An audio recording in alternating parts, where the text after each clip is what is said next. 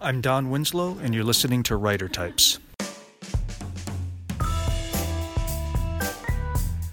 Welcome to Writer Types. I am your host, Eric Beetner, and joining me today in the co host chair is Lindsay Allen, our co host for a day contest winner. Welcome, Lindsay. Yay, welcome. Thank you. Happy to be here. That was, that was a, a slightly subdued uh, Muppet arm flail there. a little bit, a little bit. I have an internal Muppet arm flail, so. is it a Kermit or is it uh, like which character would you be? Um, I mean, I always have a deep love of Miss Piggy and her sense of how she values herself and knows herself, but it is probably more like a Kermit flail. All right, see already where we're learning things about you already. I know. Who knew this would go this way? I did. This, this is how you, they usually go. well, Lindsay is an accomplished TV writer for shows such as MacGyver, Emergence, and Marvel's Agent Carter. And it's a pleasure to have you join me today. And why don't you tell the folks who else is on the show? Well, today, legendary author J.A. Jance tells us some heartwarming and uplifting stories from her youth. She might have been a cute kid once, that was hard to tell now. She was dead. Novelist and screenwriter Daniel Pyne sums up what writer types is like when Eric doesn't have a co host. Basically, it's about a person who goes crazy and becomes a monster. And author Steve Berry reveals what happened to Eric's last co host. He disappeared, never to be seen again. And the question is, did he survive? So, Lindsay, you are a prolific screenwriter, and every novelist I know wants to write screenplays and be in TV or in the movies. Is it the other way around too? Do you have plans to write a novel anytime soon? Oh, yeah. Oh, yeah. I think writers just write. A lot of times we have the one medium that we gravitate to towards first. For me, it was TV. I just love TV, but I was also a big reader. I still am. And I think as you're working on your first chosen medium, you start to realize like this story doesn't quite work as I see it in my head in this current medium. I wonder what it would be like if I tried it, you know, as something else. So I think that's part of why a lot of authors feel a story and watch TV and they're like, I wonder if this story would work better or be successful as a TV show or a screenplay or anything like that. And it absolutely goes both ways. Um, I'm also a huge gamer. Uh, so I'm a big belief that some stories are just so vast and wonderful and they work better as video games. Writers just write and then eventually you discover the medium that certain stories just really pop for you. I think most of the novelists are looking over at the TV writers and and really coveting the paycheck more than the medium. Oh, well, we don't have J.K. Rowling money, but well, now people often criticize TV for being the downfall of writing and sort of an anti-intellectual pursuit, but I, I, feel like they forget that TV shows and movies are written. There is a real craft going on. They're the same as with a novel. Do you think screenwriters don't get enough credit? I think we get credit. I think a lot of the problem is is that there is a magic of Hollywood element, and so a lot of the the behind the scenes is kept behind the scenes so that you can just go in and watch a movie and enjoy it and you can just watch a television show and it, like that's what it's supposed to be. It's supposed to be a little bit of escapism. It's supposed to be you know for tv you invite these characters into your home every week and you're not necessarily thinking about all the work that goes into making this television show. That's part of the point. It's part of what we do. Like we're, we're trying to present you with this product as a finished thing so that you just enjoy it. So i think we i think we get the credit for the most part. Obviously, there's there's certain situations where not necessarily writers aren't uh, credited with certain things, or there's certain situations where the credit is given to maybe the director or the actor or whatever. But it's also all part of the collaboration process. Mm-hmm. So that if it's a successful product, it usually means everyone worked pretty well together and gave it their all and did all the work that they could. And so the direct, like, no matter where the credit is being directed, I mean, it's really won by everybody who's who is working on the product. Yeah. Well, do you see any similarities in an actor interpreting your words when they do a performance and then a reader of a novel sort of playing the movie in their heads when they read a book? Is is sort of the same process that goes on? Hmm. I would say a more similar process to when you read a book and you watch a little movie in your head. I think that's more of the writer's process. You know, we write and we see the little movie in our head and we we're like, yeah, that or no, not that. But then actors are just so they're so wonderful in that they you can cast someone and they show up and they you know do the scene and you're just like you can just sit there and say holy cow i never even saw that depth or saw that aspect of the character. I'm constantly surprised by the the amount that an actor can bring to a character and the new facets of a character that they can show just by embodying this character. So there's just this this special magic of interpretation that skilled actors have that's just so joyous and wonderful to watch. It takes you in unexpected places, or ju- they just nail it exactly the way you wanted them to, and it's so beautiful. Or actors just they just bring such wonderful magic to a script that it's hard to describe. Nice. Well, I'm glad you've had good experiences because I know uh, Yeah. my fair share of writers and directors who uh, think some actors are nightmares. I mean, look, we're all every industry has its own has its own drama and ha, you know because we're all human and we're all we all have our own flaws but um Yeah. I, I just i have nothing but love and respect for actors and the work and craft that they do okay. Well, all right. Let's talk to our first author. What do you say? sure Well, another successful screenwriter and novelist, Daniel Pyne, has written feature films such as Pacific Heights, Doc Hollywood. He wrote the remake of The Manchurian Candidate, and he was an executive producer on this series, Bosch.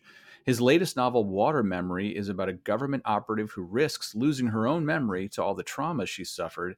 And when she takes a boat journey on a shipping freighter, pirates take over and she's forced to use her skills again. And that sounds uh, not like a relaxing boat cruise. Uh, Lindsay, have you ever have you ever taken a? I've never taken a cruise, even like a normal cruise, let alone on a freighter, but like a big cruise ship. Just because I've heard so many nightmare stories. Have you ever uh, been on a cruise? i actually have i went on like a school or a post high school trip uh overseas and was on a cruise ship for three days i think Any pirates? no pirates, thankfully. Let me tell you, because I don't think at 18 I was equipped to handle that. Um, I don't think my current age I'm equipped to handle that. But I I remember the best part being that they would feed you at any moment of the day. that was really where my focus was. It was good food any time of day that I rolled out of bed. They would give me food and I would be able to eat. Mm, that was really wonderful at the time. So, Daniel, Water Memory, your brand new novel. Now, this had me from the hook because I love a book set on a boat or a train or in a submarine, you know, someplace where the characters are trapped. And Aubrey takes this trip on this ship, this unusual trip on a ship. To, to try to relax, but that doesn't exactly happen for her. But I want to know: Are you like me? Have you always been drawn to stories where characters are limited in where they can go and have to sort of make do with these limited resources? Yeah, I'm also I, I'm also really drawn to stories about ordinary people in extraordinary circumstances, like North by Northwest. And Aubrey's not exactly ordinary, but I tried to ground her in a way that made her journey more real. And by putting her on this boat and also putting her she's off book. She's she's not working at the time. So it kind of it kind of opened up possibilities for her to have to improvise, for her to have to wonder what it is she does for a living. Yes, I mean the short answer is yeah. I love it, it's such a great structural device to have Yeah. a journey. Yeah, and and, and to to trap uh, this person in this situation where she's doesn't have you know the resources that she might have in in in a, a life not stranded in the middle of the water Right, right. she, she can't go anywhere she can't make a phone call and send in the rescue team she's got she's got to use her wits Yeah, it's funny. It originally the idea originally came to me. I was on a scout with Tak Fujimoto, the cinematographer, and he told me that he does this between movies. He'll just go on a freighter and chill out and read books and watch videos and stare at the ocean. I was thinking really from the point of view of the pirates of how embarrassing it would be if they tried to take over one of these ships and and some special forces person was on board. But then I had the character of Aubrey and she was wandering around and I wanted to do something with that character and they, it seemed like a perfect match. Yeah. So you're also an accomplished screenwriter, uh, obviously. What for you makes a story feel right for a novel versus for a movie? Wow, that's a really good question because I tend to approach every story as it could be anything. But screenplays are so much more contained and what I what I wanted to do with this story was explore Aubrey's memories because she's losing them. I think it would have been more difficult in a screenplay, in a movie, to maneuver around and do all the flashbacks and do the episodes that she's remembering. It might have felt a little more jagged and a, and a little bit rushed because I love the way that in a novel you have more time to dig into character, slow down the narrative, let it go where it wants to go. What I've always loved about screenplays, but what I had to learn was that art of concision where it's more about what you leave out as it is what you put in. Yeah.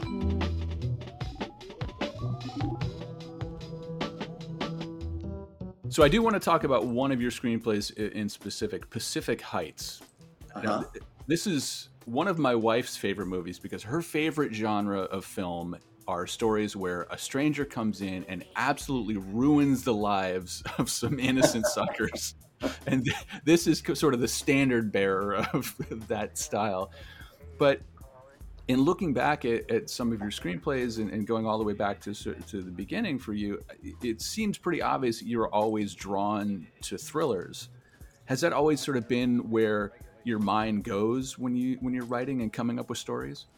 I like the motor of thrillers, although I have a I have a pretty broad definition of what a thriller is. You know, I'm not a big fan of thrillers like Fatal Attraction where basically it's about a person who goes crazy and becomes a monster. And, and arguably, Pacific Heights skirts that convention. But I, I do like the motor of thrillers, and I'm, I'm a big fan of, of Graham Greene and Katherine Anne Porter, Ship of Fools, and Patricia Highsmith, and all those, you know, Raymond Chandler. I like, I like the the momentum that the thriller gives you. But I, you know, you could argue that many, many great novels are really thrillers in yeah. way. Moby Dick is a thriller. For sure. So, yeah, I, I am drawn to them. Although I have to say that Pacific Heights was based on a thing that actually happened to me and my wife. Oh, no. Where at the very begin, at the very she's from San Francisco, and at the very beginning of my career, I made some money doing television, and we wanted to have an apartment in San Francisco because she had a little band and was perf- still performing up there.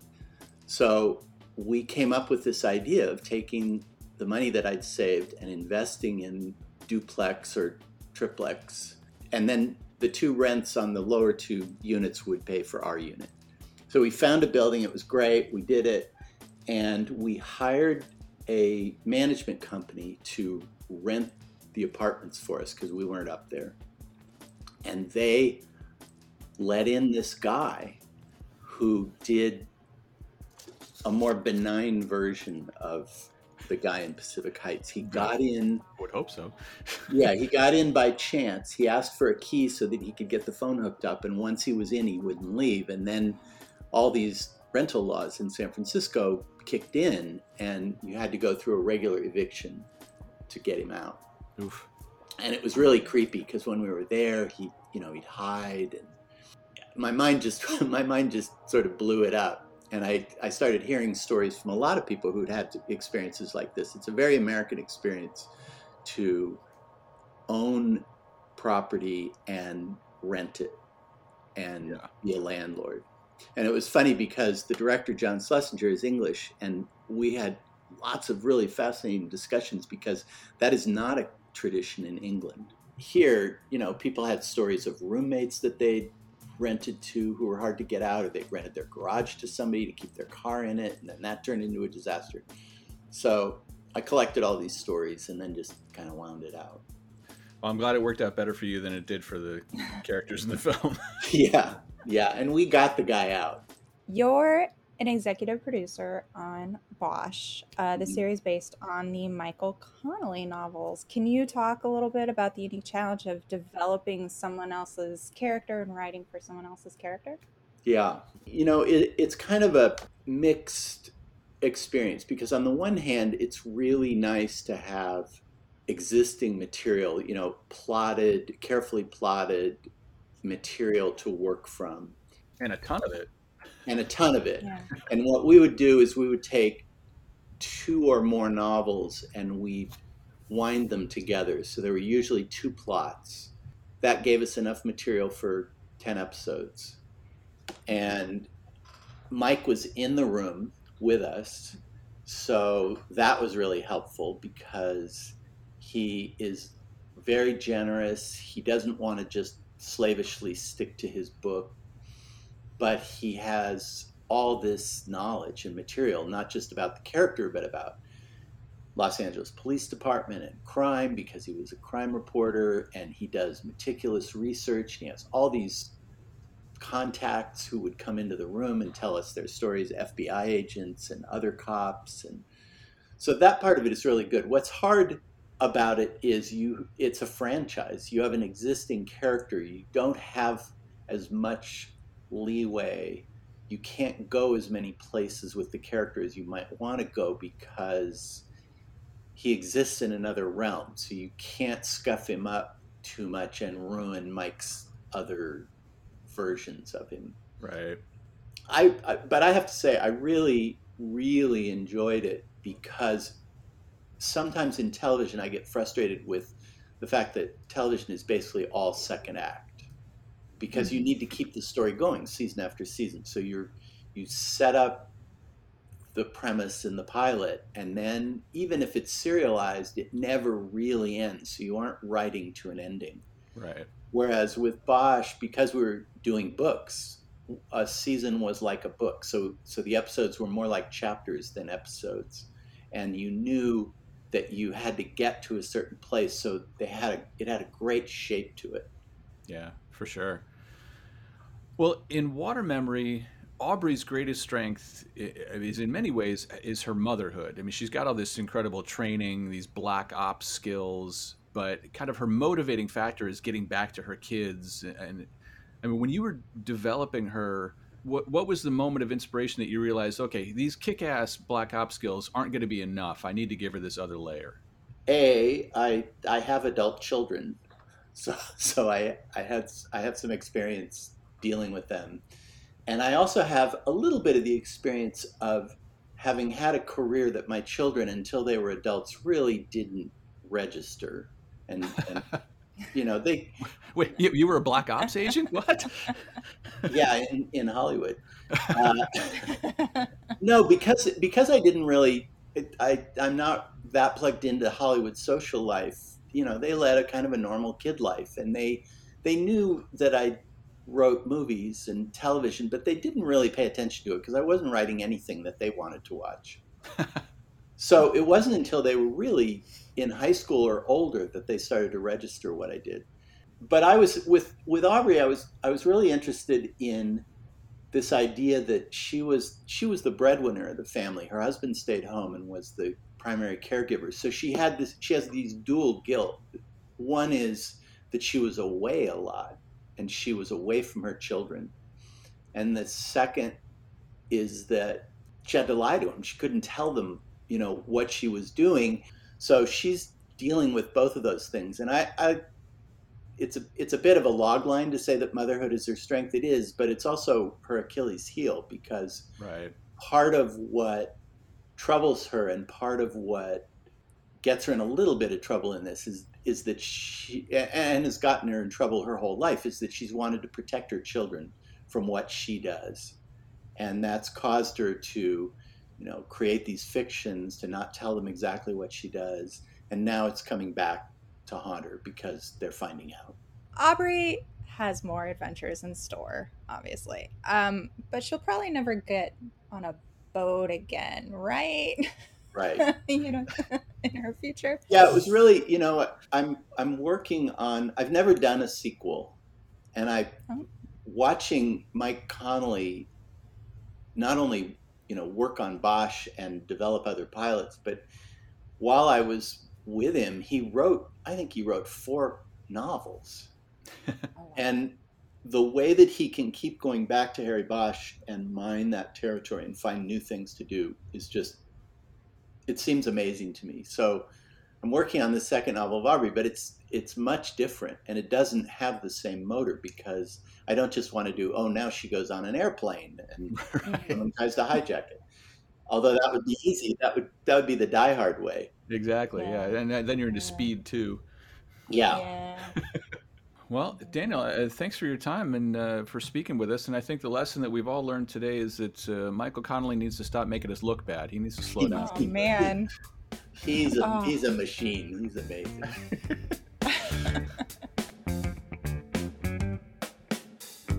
Well, next up, we talked with J.A. Jance, author of over 60 novels in the J.P. Beaumont series, the Ali Reynolds series, and the Joanna Brady series, which is her new one, Missing and Endangered. Uh, to connect with her, we suffered through a nightmare of technical glitches, but she stuck it out, and we finally connected for a great conversation. Now, Lindsay, she is an Arizona girl like yourself, and the Brady series is set in Arizona. Do you like to see familiar settings in the books you read, or do you more like to be transported to somewhere else that you've never been? You know, I like both. There's a lot to be said of the familiarity of like, oh, I know that place, or oh, look, they're writing about this. This is so amazing.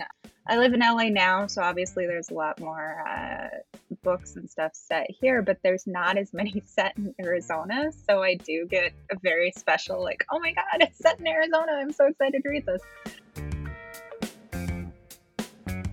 Well, Jay Jance, uh, thank you for joining us on Writer Types, and thank you for putting up with uh, our technical glitches uh, this morning. You, you've been more than patient, but I shouldn't be surprised because anyone with the patience and fortitude to write as many books as you have shows a, a lot of grit when it comes to seeing things through. So I'm, I'm curious, like if you ever run into a story that's giving you problems, or you get you know midway through a book and you bog down, are you the kind of writer who will buckle down and figure out a way out, or are you more apt to set something aside and move on to the next idea? Well, that's the portion of writing a book that I call Wrestling with the Devil. It means that I am tossing and turning in bed and disturbing my two dachshunds and my husband. I'm trying to remember. Oh, let's see. I was writing an Ali book, Deadly Stakes. And I know from writing more than 60 books, the first 20% of a book is the most difficult part to write because you have to introduce everybody. You have to introduce the new characters and the ongoing characters. And you have to do so in a way that makes new readers and long term readers feel at home without boring the long term readers to tears. So that's the first part of the book. That's challenging.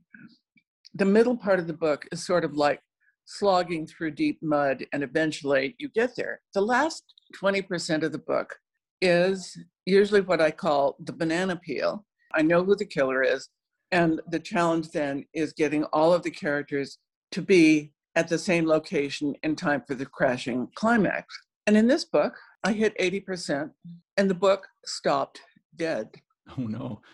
And finally, just as I did this morning when I was tearing my hair out over technical issues, I turned to my wonderful retired engineer, electronics engineer husband, and I said, Could you please read this and tell me how to finish it? And he read it, he read it, and then he turned to me and he said, Why don't you do it the easy way? And so I did. that was that was all he had to say. And once I could see my path to the easy way, I was able to finish the book. But someone asked me if I were going to use one word to describe myself. I believe that word would be determined. If somebody tells me no, I'll say like hell. That's a good quality for a writer to have. My path to wanting to be a writer began early. Wow. I went to the University of Arizona because I wanted to be a writer. I signed up as an English major. I was working my way through school, working in the English department, and part of my job was putting the faculty mail in their little slots. I was doing that one day when the creative writing professor came in. And I turned to him and I said, Oh, I'm hoping to sign up for your class this fall. And he looked me up and down and he said, You're a girl. And I said, So? He said, Girls become teachers or nurses, boys become writers. And he wouldn't let me into his class. So, what did I do? I became a teacher and then I became a librarian. But in the meantime, I married a guy who was allowed in the creative writing program that was closed to me. He never published anything, but that didn't keep him from telling me in 1968 there's only going to be one writer in our family, and I'm it. Oh, wow. And so, for the next 12 years while I was married to him, the only writing I did was in the dark of night when he was passed out cold in his recliner. He imitated Faulkner and Hemingway primarily by drinking too much and writing too little. and so I didn't start writing until a year and a half after my divorce. So I sat down and wrote the first Beaumont book, Until Proven Guilty. Speaking of your first books, uh, you wrote them while working at a job in life insurance. I was just curious, how do you think a job where you had to talk about and deal with death and its aftermath, uh, how did that influence the kind of books you did decide to write? Well, the life insurance job came about when I was living in Washington State. My father was in the life insurance business, and I, I went to see a New York life agent who to do some address changing on policies my first husband and I own and he offered me a job and i thought well my my dad works for the equitable. Why would i go to work for the competition? So in those days if your representative was a long distance call away you were authorized to call them to collect. So i called the guy collect and i asked him for a job he hired me years later he said judy why did you call me collect and ask me for a job and i said well if I'd had enough money for a long distance call, I wouldn't have needed the job. but I worked in the life insurance industry for 10 years. When I started writing, I was a single parent with two little kids, a full time job selling life insurance, and the only time I had to write was from four o'clock in the morning until seven o'clock in the morning when I got the kids up to go to hmm. school and got me dressed to go sell life insurance. I believe that takes us back to the word determination. Yes. I didn't set an alarm clock. My eyes popped open at four o'clock in the morning. When I came dragging home with my, my first husband at age eight, 18, my folks looked at him and said, This guy is a raging alcoholic. And I said, Oh, you're just teetotalers. What do you know?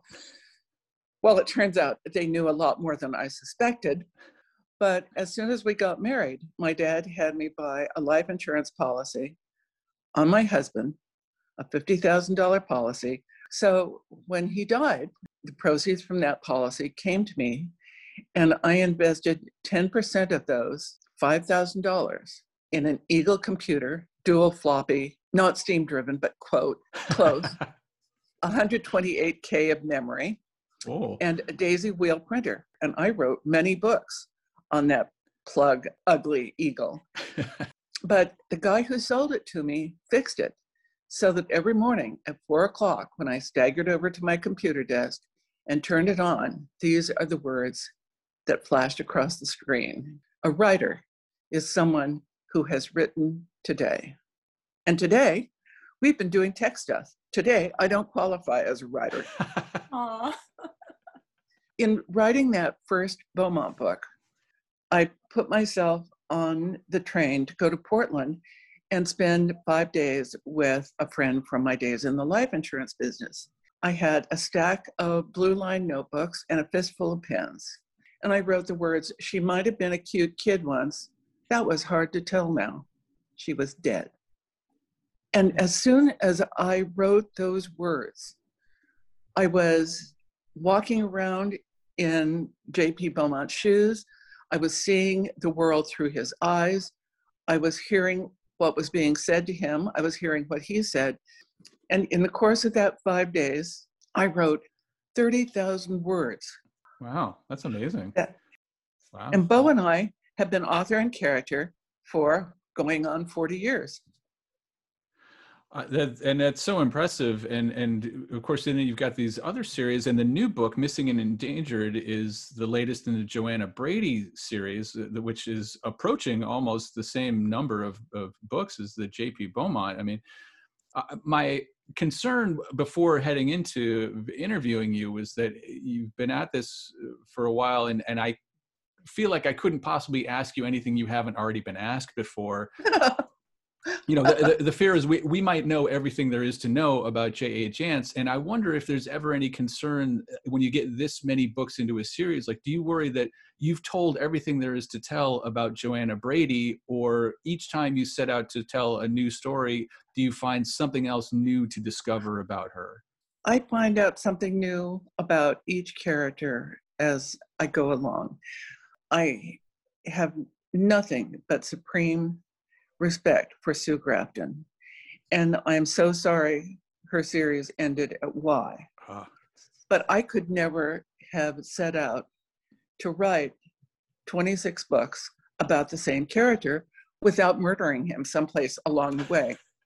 And the fact that I have different characters, different locales, different groups of characters is something that helps keep me fresh. So I'm usually away from one character or another for a while. And when it's time to start up with them again, it's a way for me to catch up with those characters. Yeah, actually, I'm from Arizona. Whereabouts? Uh, I was raised in Chandler, Arizona, up in Maricopa. Sure. And I went to ASU, so our schools are rivals, but. Okay, I'll try not to sing Bear Down, Arizona. we'll, we'll control ourselves somehow. But because I'm from there, I just love stories that are set there because you just don't see it that often. So I was just curious, like, could you talk a little bit about how Arizona and Cochise County like influenced and inspired Joanna and her adventures? We moved to Arizona. My family moved to Arizona from a farm in northeastern South Dakota when I was four years old. We left on the 28th of January on a day when it was 28 degrees below zero. They had to use a team of horses to pull the car and our loaded trailer out to the road. Six weeks later, and I remember hanging on the fence, looking up at the clear blue sky overhead and feeling the sun all over my body. And that's the beginning of my love affair with Arizona. When I started writing the Beaumont books, the Beaumont books were in the first person through a male homicide detective's point of view, and he happened to be a lifetime Seattle resident. Well, guess what? I was none of those things. So I had to do a lot of research to make all those things work. And I wrote nine of them. And by the time I finished writing nine Beaumonts in a row, I was sick and tired of him. and I threatened to knock him off. And my editor said, Oh, please don't do that. Why don't you come up with a different character? So I created Joanna Brady. You can't see that I'm six one, but I was six feet tall in seventh grade, and I, I've always wondered what it would be like to be short. So I made Joanna short. My expectation when I started writing Desert Heat was that she would turn into an amateur sleuth. But she started asking questions and looking into stuff herself. And I kept telling her, You can't do that. You're not a cop. And finally, I said, I give up. So at the end of Desert Heat, people prevail upon her to throw her hat in the ring and she's elected sheriff. People who don't live in Arizona assume that as soon as they cross the state line, it's going to be wall to wall saguaros. But I grew up in Cochise County in the far southeast corner of Arizona, right on the New Mexico Mexican border. There are no saguaros growing inside Cochise County. And so when when they were doing the the cover on the first book, I told my editor, there are no saguaros in Cochise County. Don't put a saguaro on the cover. So one day he called me and he said, you're going to receive a package today, don't open it until you have me on the phone. And sure as hell, there's a saguaro on the, on the cover. in Missing and Endangered, a lot of the action takes place in and around Skeleton Canyon. Well, what? How do I know about Skeleton Canyon? When I was probably 12, we went on a Sunday picnic and got caught in a flash flood coming home from it. So oh no. Skeleton Canyon is very firmly in my in my brain, and I, I put the Skeleton Canyon area in missing and endangered. Well, I want to thank you for uh, for sticking with us, for uh, your your patience and your fortitude in uh, in making this happen. And I look forward to whatever comes next. Uh, whichever character you speaks to you next to to come out of your pen is uh, good for me. Well, I'm the next Ali book is written. It's due out in June, and I'm working on the next Beaumont book right now. So thank you. You don't still get up at four in the morning, right? no. Okay, good. No, I do not do that anymore. Thank you very much.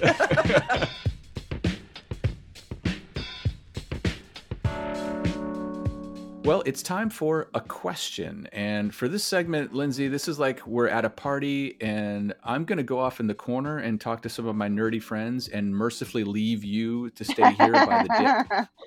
Uh. when, when, you're hanging around, do you tend to, to talk shop and talk industry talk with people and sort of risk alienating anyone who's not in the business? Um, you talk shop for a little bit, but I mean, for the most part, I think everyone's kind of the same where you hit a point where you're like, any subject but work. Any subject but work. Pick right. one. Pick one. Iguanas? Let's talk about iguanas for a while.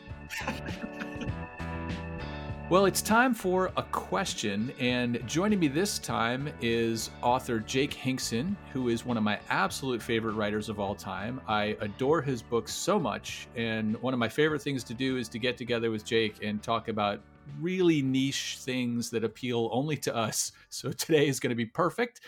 Uh, Jake's latest book, Dry County, is further proof that he is the standard bearer for noir novels in this century even though his books would have fit right in on a spinner rack in the 1950s. Jake, welcome to you. Thanks for having me. And in this corner, we have Rosemarie and Vince Keenan, who write as a team under the pen name Renee Patrick.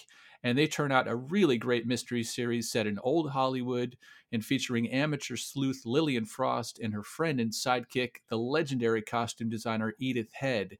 The fourth in this series, The Sharpest Needle, is hot off the presses. Welcome to you both. Happy to be here. Thank you. Thanks for having us, Eric. Well, our question this time really gets uh, at the heart of this segment for me, which is uh, it's a question I'm not sure anyone else in the world but me wants to know the answer to, but damn it, it's my show, so I'm going to ask it. So I want to know what author do you think has had the best film adaptations of their work? So we, we set a couple of ground rules right off the top. We're going to take Ian Fleming and Arthur Conan Doyle off the table because both Bond and Holmes are industries unto themselves. It's not really a level playing field.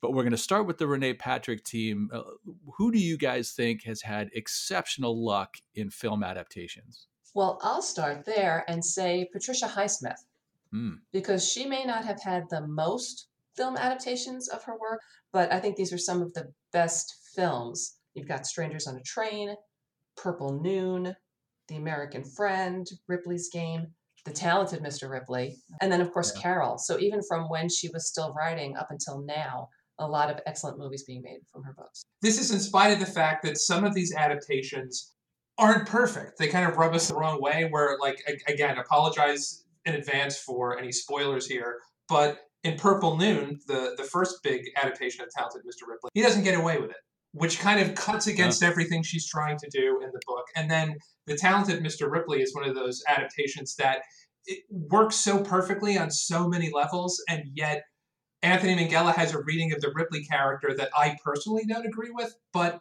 that works for his movie. I just want to say a, a word about Highsmith, which is, uh, I thought, a great pick. And um, and part of what is interesting about Highsmith is that she, what she did was so psychological and so interesting that it could give birth to these disparate interpretations so that you could have a movie like Purple Noon or The Talented Mr. Ripley, which are so divergent, and yet they're coming off of the same book, the same material. Absolutely. Yeah. Yeah, and yet somehow she like encouraged that. Somehow she sort of gave birth to that with what she had done. Well, I, Highsmith is one of those people that she doesn't necessarily have the adaptations that she's not not really a name above the title.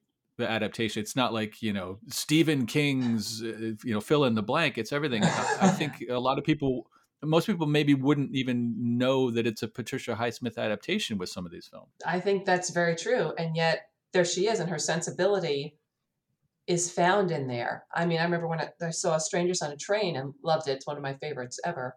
But I didn't read the book until much later. And I was like, oh, okay. The novel is so internal, it's so all stream of consciousness in Guy's mind.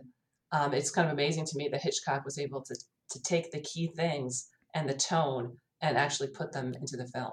Yeah, again, like a, a film that is it's very much an Alfred Hitchcock film. It's not uh, he he overshadows her her involvement in that. No, I think that that's that's a good pick.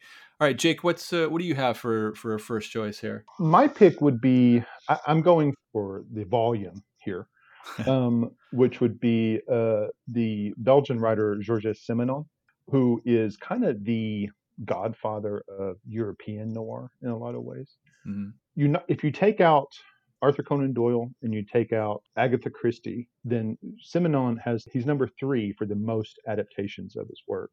Wow. um, clocking in somewhere around 150 uh, Wow. adaptations of his work. Now, a lot of those are coming off of his sort of his version of Sherlock Holmes, his marquee character, uh, Maigret, the French inspector, and a lot of them like really, really good. Um, the first Maigret that ever got to the screen was Night at the Crossroad, which was directed by Jean Renoir. Not too shabby uh, Yeah. to have Renoir be the, the guy that's sort of bringing you to the That's a strong start.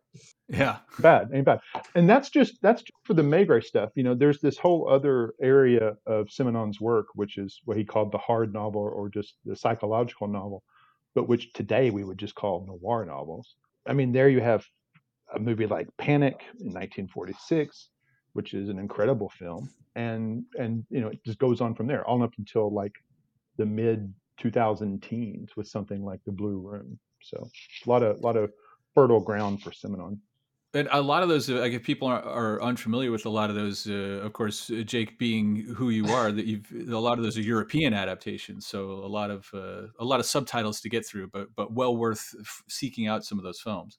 For sure, but I mean, even if you go to like 1957, you get a pretty good Phil Karlson movie, uh, The Brothers Rico, Oh, um, yeah. with uh, with Conte. So I mean, you know, there's a lot of Simenon to go through for sure. Yeah. All right. Well, uh, Rosemarie Vince, uh, w- do you have you have a, a runner up that is uh, equally impressive? We were kind of torn. The two other names that we came up with, um, obviously, is Dashiell Hammett because you can just point to the 1941 version of the Maltese Falcon and say, "Is there a better adaptation of any novel ever made?" It's so good True. it makes you forget the two that preceded it. I was going to ask if it if it was tarnished at all by the previous attempts. Not really. I have a weird soft spot for the for the 34 adaptation Satan Met a Lady where they basically tried to turn it into a comedy. Yeah. because it's so odd, especially if you know the book, just all of the changes that, that they make to it. But but the, the Huston version is just peerless.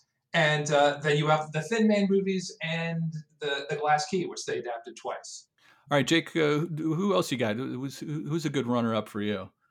Well, I- I'm going to go sort of the other direction.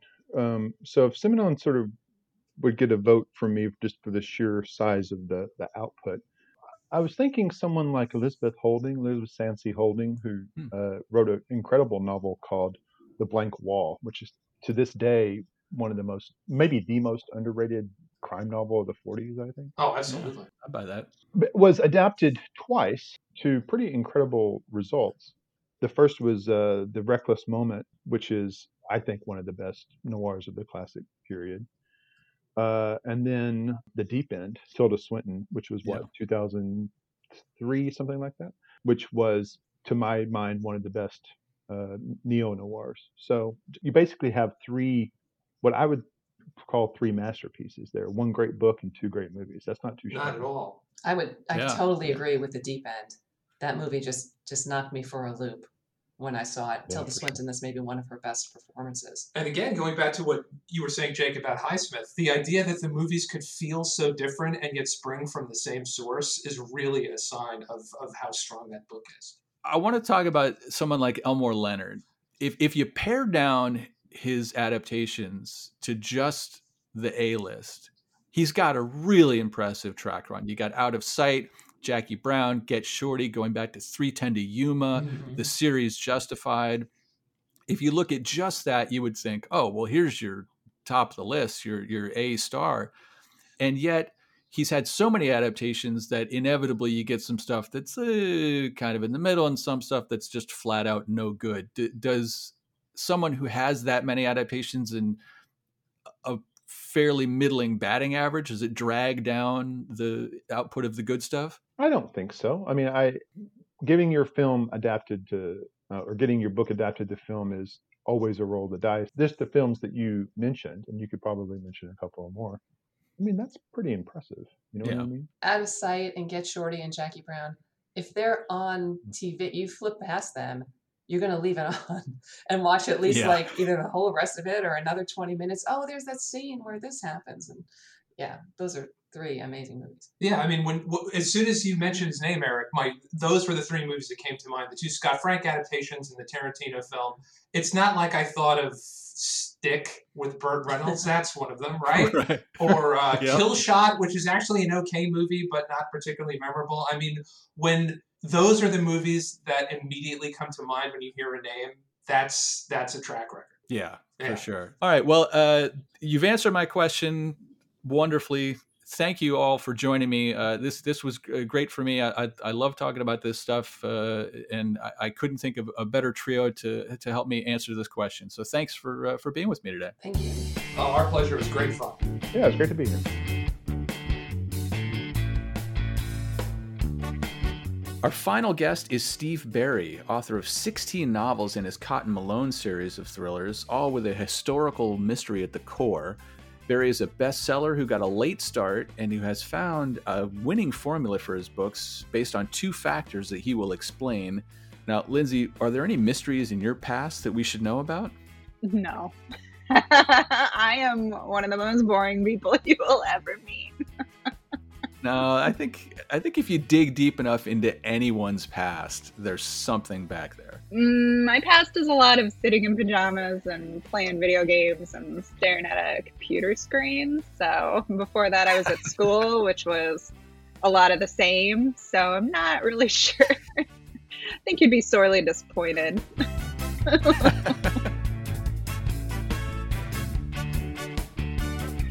So, Steve Berry, thanks for joining us on Writer Types. Uh, Cotton Malone is back in his 16th adventure with the Kaiser's Web. That is an impressive number of novels, sir. But when we look at your history of uh, 30 years in law, it, it would be easy, I think, for a lot of readers to assume Cotton Malone would have been a lawyer, but no, he's a bookseller and he's a spy. Now, I want to know when you were behind your desk practicing law, did you dream one day of doing one or maybe both of those things? Didn't dream of any of them, to be honest with you. Uh, I had a little voice in my head telling me to write all during the 1980s, but I ignored the voice. I just completely, I just, I didn't pay attention to it. I just let it go. I, I didn't write my first word till I was, you know, 35 years old. Wow. You know, from the day I wrote my first word to the day I sold my first word was 12 years. And I wrote eight novels during that 12 year period. Five went to New York publishing houses. They were rejected 85 times. So I made it the 86th time, 12 years after I started. So there was there was not a lot of dreaming going on. There was a lot of nightmares and rejection. well, that, that- if if we're trying to encourage uh, young would be writers, that's both encouraging and discouraging at the same time. I think. I'm the, I'm the poster child for it can be done. So don't nobody can sit back and say it can't be done because I started with nothing and 85 rejections over you know 12 years. So it can be done. there you go. All right, I'm officially inspired now. Mm-hmm. Yeah, it's amazing. So your novels almost always have an element of history just threading through the story. Are these historical moments often the inspiration for your story? Yeah, the novel starts with something from the past, something that I've come across in somewhere. It may be on a trip, it may be in a book or a magazine, or or maybe something I saw, but it's something real from the past. And it's usually something you know very little about, and I'm hoping you want to know more about. But even more important, that thing from the past has to be real and still has to be relevant today. The first thing I call the ooh factor, the when you talk about like Templars or Malta or or Charlemagne, the thing that gets you to go ooh kind of. Uh, the second thing is the so what who cares if we find the Amber Room? Who cares if Queen Elizabeth I might have been a man? Who who cares about the Knights of Malta? What does it matter? It still has to have a so what to it. So I have to have both elements in my story in order to start. You know, luckily I've been able to find those, you know, 16 times and then with four standalones. So I've found it 20 times now. Right, and are it something you're always constantly on the hunt for, or they just come to you and and you're tuned into them so that you recognize them, where the rest of us might just pass over, something like that? You never, ever, ever find one if you go looking for it. Uh-oh. Yeah, it has to find you, and the trick is to recognize it when it finds you. Yes, this novel is a perfect example. The Kaiser's Web. I was researching another novel about four years ago not even thinking, not even in this time period. I was in another time period. And I came across something from World War II that I knew nothing about that fascinated me, that's real, and that actually happened, and that still has relevance today. And that's how this novel was born. Wow. Cotton Malone gets into a lot of scrapes and he, and he manages to work his way out of it and, and he's saved the country over and over again. He's he's saved the world really. But I mean, why should we trust a man like Cotton Malone to to save us over and over when he can't even save his own marriage? he, he's not very good with women. He's terrible with women. He has a uh, he's doing his best he can with Cassiopeia, and he's trying to do better. But uh, he, he, you know, we all have our weak pot points, and women is his. He's just not very good with it, but he's learning. He's getting better at it. And this book is an interesting opportunity on that because every novel of Cotton Malone novel, uh, I explore a different aspect of his character or personality. I something I've never explored before. And this novel was him and Cassiopeia working together, not fighting, not fussing and fighting, not at each other's throats, not at odds, but working truly as a team. And it was fun to, to have them in that situation. And so he's he's beginning to loosen up and trust her, and she's trusting him, and their relationship is taking hold.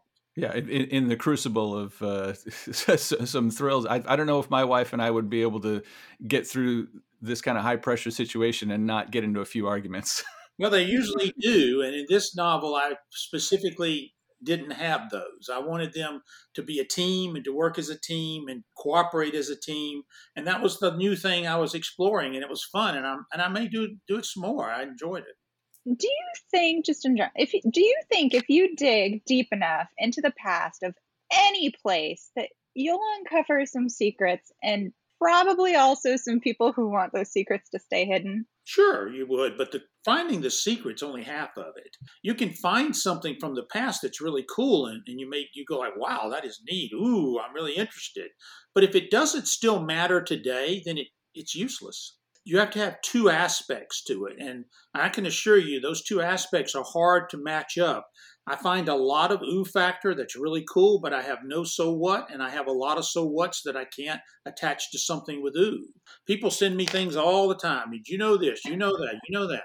Well, the problem is it doesn't matter if I knew it or doesn't. Can I make it relevant today? And is it interesting enough to propel a 110,000 word manuscript? Right. And and I guess it, there's probably something that's got a, I guess the ooh factor would come more if it's you know off in uh, some exotic location in Europe or something or can you find the same sort of factor in you know small town USA does, does, the location matter at all? No doesn't matter at all. No you can find I found I found some great oohs within the Constitution of the United States. You find ooh everywhere in fact, finding the ooh factor is easier than the so what. Much, much well, and your choice to locate cotton outside of the U.S. I mean, does that give you? Does it make it a little maybe easier to have him launch into these globe trotting adventures? Because each one of these books really does. I mean, he he gets around this guy. He does, and this book's fun because I got to send him to South America and South Africa, which I've been wanting to send him to, which is was fun to do.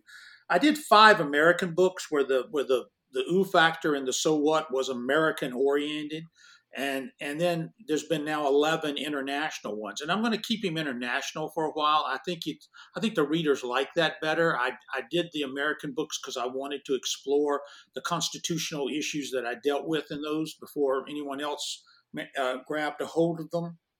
But i want to keep him overseas and it allows me to launch him you know where pretty much wherever i want him to go in my novels the locations actually become characters in the story so i choose those with great care well, and and it worked. I mean, I I think you're right. I think readers, uh, you know, for me, I though I read for the escape to be taken somewhere else, and if that somewhere else can take me you know, all around the world, then yeah, all the better.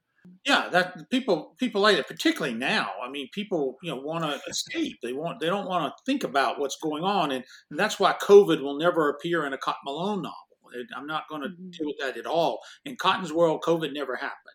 Yeah. I think people have had their fill of it and they don't want to read about it too. Yeah, that might, well, that might hamstring them a little bit. But then again, I mean, uh, now an exotic locale for me is is down the street. True, true.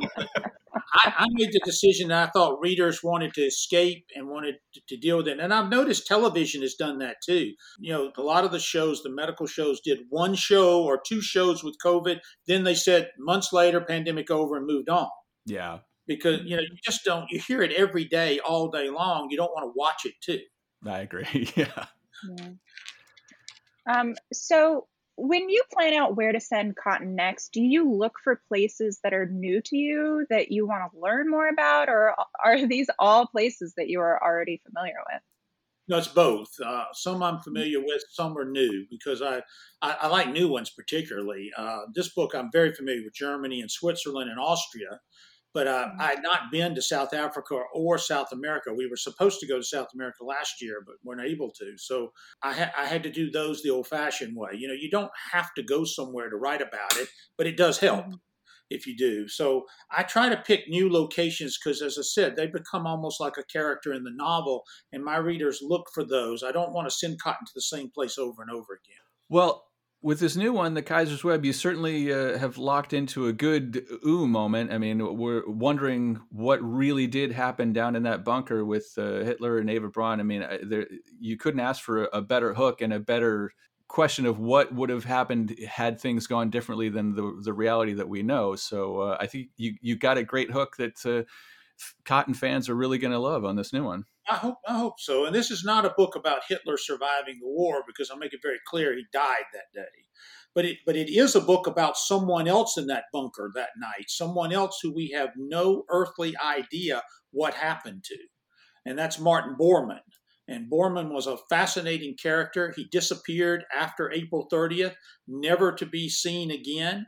And the question is, did he survive? And what he put in place at the end of 1944 which I knew nothing about, and I think the readers are going to know are going to be surprised about it too. What he actually put in place uh, at that time, you know, and and it and it actually worked. What he did actually did work, and it's still relevant today. I don't want to say what it is because I give away the book, but something, something very interesting that I stumbled across that's real.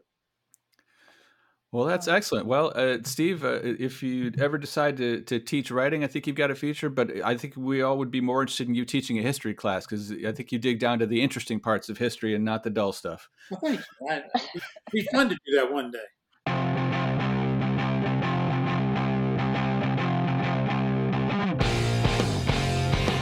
Well, there you go, Lindsay. You did it. Was uh, co-hosting all you ever hoped it could be? Everything and more. well, I really thank you for joining me today, and I thank you for even just wanting to do it. This this was a lot of fun. I think you, you might have a future in podcasting. I, I can see that. Oh my god! Now I have to look up how to podcast. How do I do it? You're the one that did everything.